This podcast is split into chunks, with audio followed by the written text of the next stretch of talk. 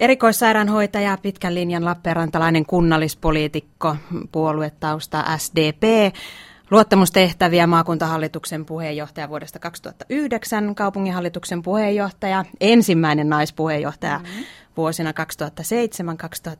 ja kaupunkiyhtiöiden hallituksen jäsen vuosina 2009 ja 2010. Yli 20 vuotta kunnallispolitiikkaa Lappeenrannassa takana ja viimeiset vuodet etenkin niin ihan ykköspaikoilla, mutta sitten et enää asettunutkaan viime vaaleissa ehdolle. Mikä kypsytti päätöksen lopettamisesta?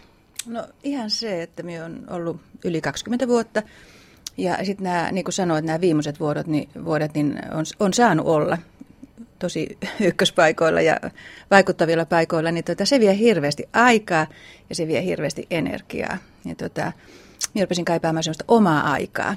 Ja sitten ajattelin myös niin, että juhlista on hyvä lähteä silloin pois, kun ne on parhaimmillaan. Niin, niin tota, luopua, voin luopua nyt ja ja tota, on ihan tyytyväinen tähän päätökseen. Muistatko hetken, koska teit tämän päätöksen? Se tuli pikkuhiljaa. Se tuli pikkuhiljaa ja itse asiassa ajattelin jo edellisten vaalien alla sitä samaa asiaa, mutta sitten äh, annoin puhua itseni ympäri ja, ja tota, olin mukana. Ja nyt jälkeenpäin ajatellen se oli tietysti ihan tosi mielenkiintoinen tämä viimeinen vaalikausi nyt tämä viimeiset neljä vuotta. on saanut olla maakuntahallituksen puheenjohtajana, se maakuntahallituksen ää, tai maakuntaliiton maailma on sitten taas niin erilainen tai semmoinen niin toisenlainen kuin tämä päivittäinen kunnallispolitiikka. Niin. Puhutaan kohta tarkemmin mm-hmm. tästä, näistä viimeisistä vuosista, mutta palataan ajassa pitkälle taaksepäin, eli vuoteen 89, kun olet aloittanut kunnallispolitiikassa. Mm. Muistatko, minkälaisia ajatuksia sinulla oli silloin politiikasta ja vaikuttamisesta? Muistan oikein hyvin. Olin tota, ikä alkoi silloin kolmosella ja oli kolme lasta siinä kotona jaloissa ja, ja tota, silloin kaivattiin sitten naispuolisia ehdokkaita niin kuin tänäkin päivänä ja mm, pienten lasten äitejä ja koulutettuja ja näin, niin kuin, niin kuin tänäkin päivänä. Ja annoin sen nimeni sitten, kun sitä pyydettiin, niin, niin kuin ajattelin näin, että ihan täyteehdokkaana on mukana siellä, mutta sitten tulinkin valittua ja siitä se alkoi. Mihin asioihin halusit silloin vaikuttaa? No silloin oli päällimmäisenä ajatuksena tietysti näihin sosiaali- ja terveyspuolen asioihin, kun mä olin, olin niin sen alan ihminen, niin tuntui tietysti läheiseltä. Ja sitten tietenkin lapsiperheiden asioihin, päivähoitoon, näihin perinteisiin naisten juttuihin. Entä puolue, oliko se ihan selvää, että olet demari jo silloin? No, mm,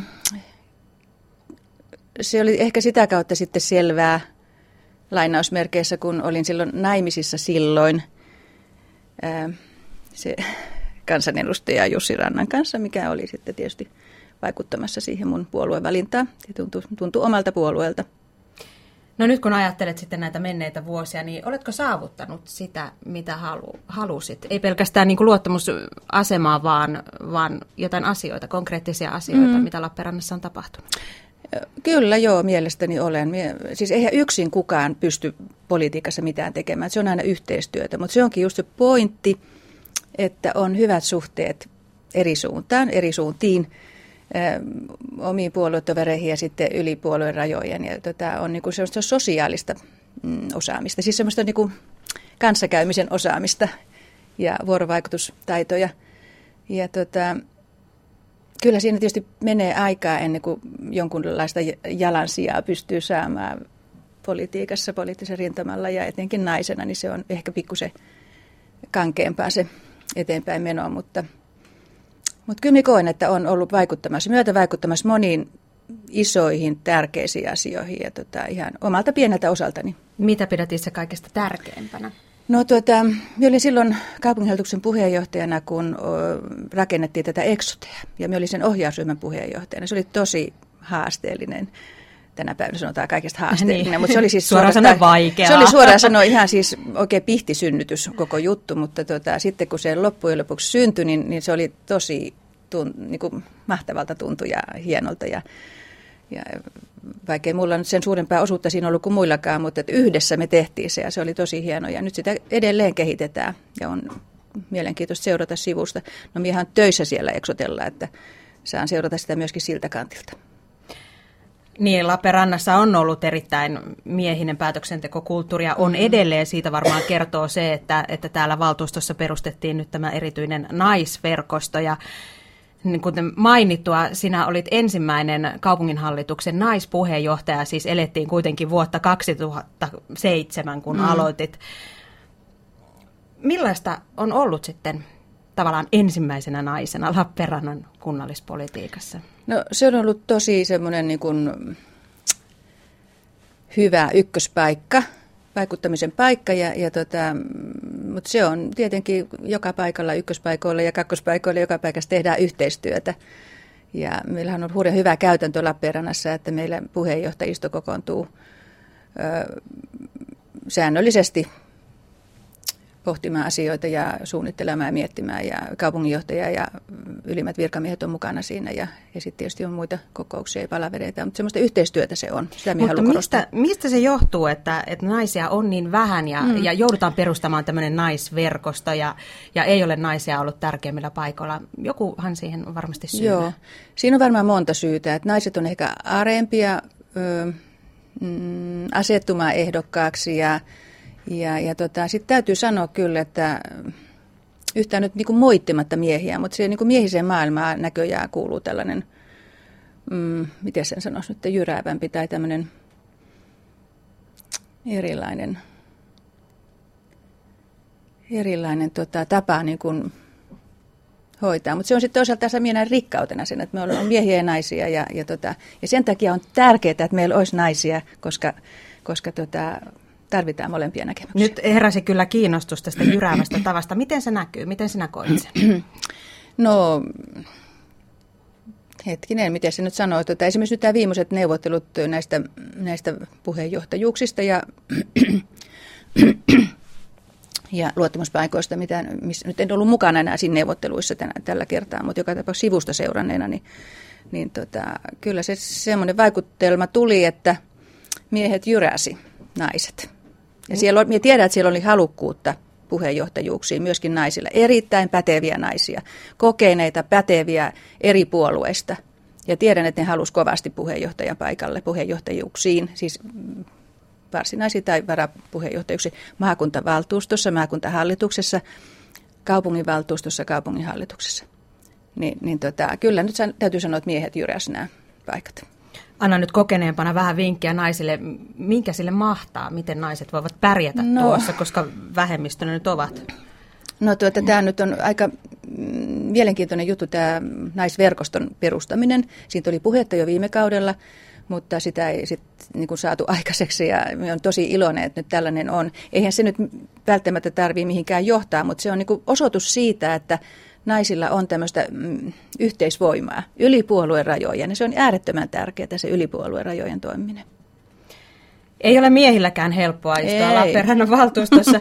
Viime vuosina kunnallispolitiikkaa voisi luonnehtia jopa myrskyisäksi. On mm. tapahtunut todella par- paljon, niin kuin kerroitkin, niin sosiaali- ja terveyspiirin synnytys ja kasvun mm. Ja sitten on ollut kuntaliitoksia. Mm ja kaupunkiyhtiöiden sekoiluja mm-hmm. ja sinä mm. olet kaikki nämä päätöksentekijänä kokenut.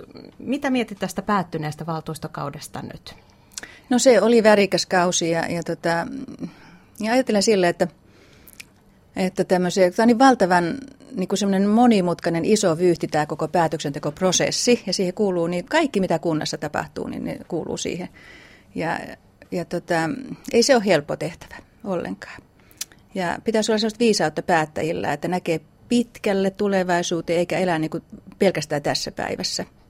Ei niin kuin eletä kädestä suuhun. Et, No näittekö te mm. silloin, kun kaikki oli kiivaimmilla ja paljon kirjoitettiin lehdissä ja oli paljon puhetta kaupungilla ja puhuttiin kaupunkiyhtiöistä mm. ja lentoliikenteen tukemisesta mm. ja mitä kaikkea olikaan.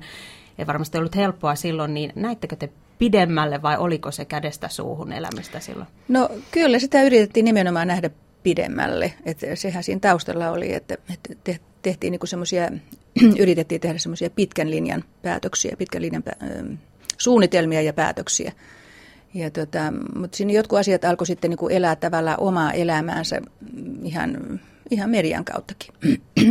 Ja oliko se teidän hallinnassa silloin nämä asiat vai niin kuin sanoit, omaa elämää mm elää, miten se vaikutti teihin päätöksentekijöihin? No silloin sitä on vaikea hallita, kun se alkaa elää omaa elämää. Että se on sitten, että niin, saa niin valtavat mittasuhteet ja, ja tota, sitten täytyy antaa vähän pölyn laskeutua ja, ja yrittää säilyttää semmoinen järki siinä hommassa. Pöly on laskeutunut, jäikö siitä traumoja tai arpia? Ei henkilökohtaisesti ole jäänyt mitään. Mie on omasta mielestäni toiminut aina silleen avoimesti ja rehellisesti niin kuin omissa toimissani, että tuota, ei mulla ole niin mitään kaunaa mihinkään suuntaan eikä, eikä traumoja. Jos ajattelee, että millä tuolla Lappeenranta on nyt, niin monissa asioissa kaupungilla on positiivinen vire, mutta kaupunki on kuitenkin velkaantunut. Ei mm. ole tietenkään ainut kaupunki, jolle näin on käynyt, mutta monet kaupunkilaiset ehkä menettivät luottamuksensa päätöksentekoon ja päättäjiin, mm. ja siitä voi kertoa jotakin se, että äänestysprosentti viime vaaleissa mm. oli aika alhainen. Mitä olisi pitänyt tehdä toisin? No varmasti on asioita paljon, mitä olisi voinut tehdä toisin, mutta se on just se päättäjän vaikeus, että mm, niin kuin ennustaa, että jos tehdään tämä päätös näin, niin mihin se johtaa sitten muutaman vuoden päästä. Että, totta kai aina on korjaamisen varaa asioissa, mutta minä on ihan varma, että meidän päättäjät ja, ja viranhaltijat, erittäin ammattitaitoiset hyvät viranhaltijat kaupungissa sekä etelä liitossa, niin, niin pyrkii siihen hyvään lopputulokseen ja toimii rehellisesti ja, ja rehdisti. Et en, en, en niin kuin ymmärrä, että miten meillä, niin kuin, mistä meiltä löytyisi semmoisia, mikä tieten tahtoen tekisi jotain epärehellistä. Mm. Jälkiviisaus on tosi tylsää, mm. mutta siitä huolimatta kysyn, koska sitten kuitenkin äh, jälkikäteen jotkut asiat näyttäytyvät aivan toiselta. Mm. Ja niin kuin sanoit, että jossain vaiheessa oli, että kaikki ei ollut ihan teidän hallinnassa, että mm. asiat alkoivat elää omaa elämäänsä, niin tuleeko mieleen jotain yksittäistä asiaa, jossa olisi pitänyt ottaa aika lisää pohtia tarkemmin tai, tai tehdä kenties joku toinen päätös, mitä tehtiin? No... Uh Ehkä tuo tiedottaminen on sellainen asia, mikä, mikä siis on hirveän tärkeää, että asioista tiedotetaan ja ollaan avoimia. Mutta sitten on paljon sellaisia asioita, mitä ei voi kesken kaiken, koska se alkaa sitten elää omaa elämäänsä. Mutta siinäkin tapauksessa pitäisi tiedottaa, että nyt ei ole mitään tiedottamista tällä hetkellä. Mutta heti kun meillä on, niin sitten ilmoitetaan. Että se tiedottaminen ja semmoinen niin avoimuus, että ei, ei voi olla mitään salattavaa niissä asioissa, mitä hoidetaan verovaroilla. Tietysti eri asia on sitten tämmöiset la- lakimääräiset salassa pidettävät asiat, mutta, mutta tota, kaiken täytyy olla julkista ja avointa, mutta sillä tavalla, että se, ei se päätöksenteko vaikeudu siitä. Lappeenrannassa kukkaron nyörit on hyvin tiukalla mm. nyt ja vaikka tarpeita on ihan yllin kyllin. Miten näet Lappeenrannan ja maakunnan lähitulevaisuuden? Minä sen hyvänä.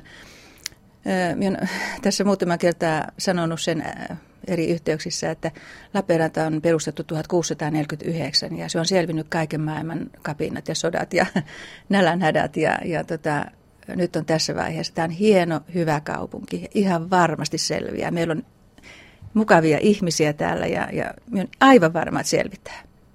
Eva Arvela Pestisi maakuntahallituksen puheenjohtajana päättyy huhtikuun alussa, jolloin valitaan mm. uusi hallitus ja valtuusto, miten sinun elämäsi jatkuu, kun poliittiset luottamustehtävät jäävät nyt taakse? Joo, minä kuvittelin, että nyt tässä rauhoittuu, mutta minä huomaan, että mun almanakka silti täyttyy erilaisista jutuista. Minä, on, minä kuulen, kun mun suu sanoo aina sinne ja tänne ja tonne, että joo, kyllä, minä voin hoitaa, minä tuun sinne. Ja... No mitä sinä teet, no, missä mie... sinua nähdään? no nyt minä olen tässä UNICEFin paikallisryhmän puheenjohtajana tällä hetkellä ja vapaaehtoistyössä. Se on hirveän kivaa työtä. Ja sitten tämä naisten pankkijuttu me perustettiin nyt tänne, siinäkin on mukana aika aktiivisesti. Ja sitten on nämä lapsenlapset, mitkä tietysti mm, aina on mielessä ja niitä pitäisi huomioida tietysti enempi. Ja sitten on erilaisia harrastuksia ja liikkumista ja lukemista. Ja Kuinka paljon seuraat politiikkaa vielä? No tietysti seuraan, joo, koko ajan. Hyvä, oikein paljon kiitoksia Eva Kiitos, Arvela. kiitos.